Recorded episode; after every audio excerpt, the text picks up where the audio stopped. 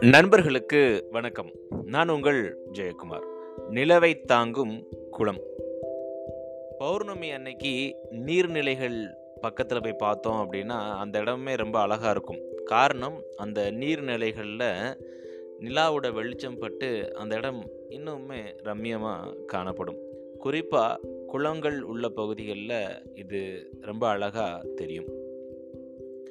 அந்த நிலவோட வெளிச்சம் அந்த குளத்தில் படுறனால அந்த குளம் ஒன்றும் நிலவை தாங்குது அப்படின்ற விஷயம் கிடையாது. ஆனால் அந்த குளம் அப்படி தான் நினச்சிக்குது. நான் வந்து நிலவே தாங்குறேன். நான் இல்லைன்னா இங்கே வெளிச்சமே கிடையாது அப்படின்னு.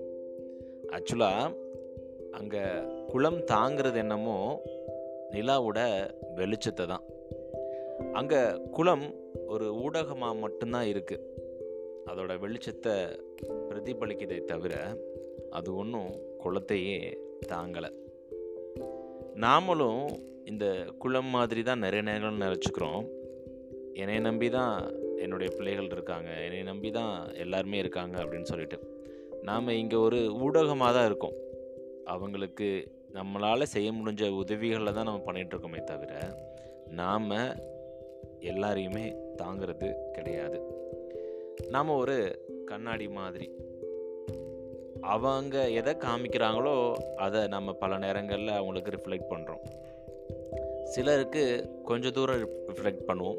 சிலருக்கு கொஞ்சம் அதிகமாக ரிஃப்ளெக்ட் பண்ணுவோம். சிலருக்கு கொஞ்சம் கம்மியாக ரிஃப்ளெக்ட் பண்ணுவோம். இவ்வளோதானே தவிர நாம் ஒன்றும் அவங்களுக்கு வாழ்நாள் முழுவதும் கையை பிடிச்சிக்கிட்டு கூட்டிகிட்டு போகிற அளவுக்குலாம் நம்ம யாருக்குமே இந்த உலகத்தில் எதையுமே செய்யலை அப்படின்னு நான் நினைக்கிறேன்.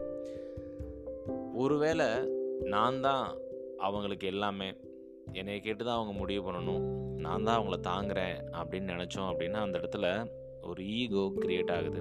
அந்த ஈகோ என்ன பண்ணுது அப்படின்னா அவங்க செய்யக்கூடிய அதாவது நம்மளை கேட்காம செய்யக்கூடிய அவங்களுடைய புரிதலில் செய்யக்கூடிய எல்லா விஷயங்கள்லையும் நம்ம மூக்க நினச்சி நான் சொல்கிறது தான் சரி அப்படின்ற ஒரு கட்டத்துக்கு வர்றப்போ அங்கே ரெண்டு பேர்த்துக்குமான கான்ஃப்ளிக்ட் அப்படின்றது ரைஸ் ஆகுது.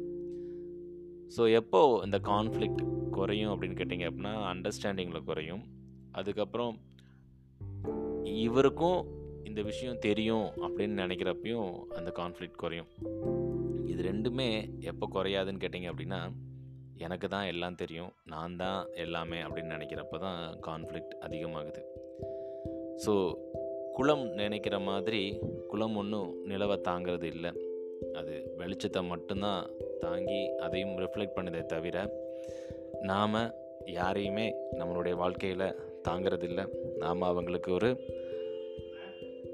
வெளிச்சமாக இருந்து அவங்களுக்கு ஒரு கண்ணாடியாக தான் இருக்கமே தவிர அவங்கள கையை பிடிச்சிட்டு கூட்டு போகிற வழிகாட்டியாக கூட நம்ம பல நேரங்களில் இருக்கிறதில்ல.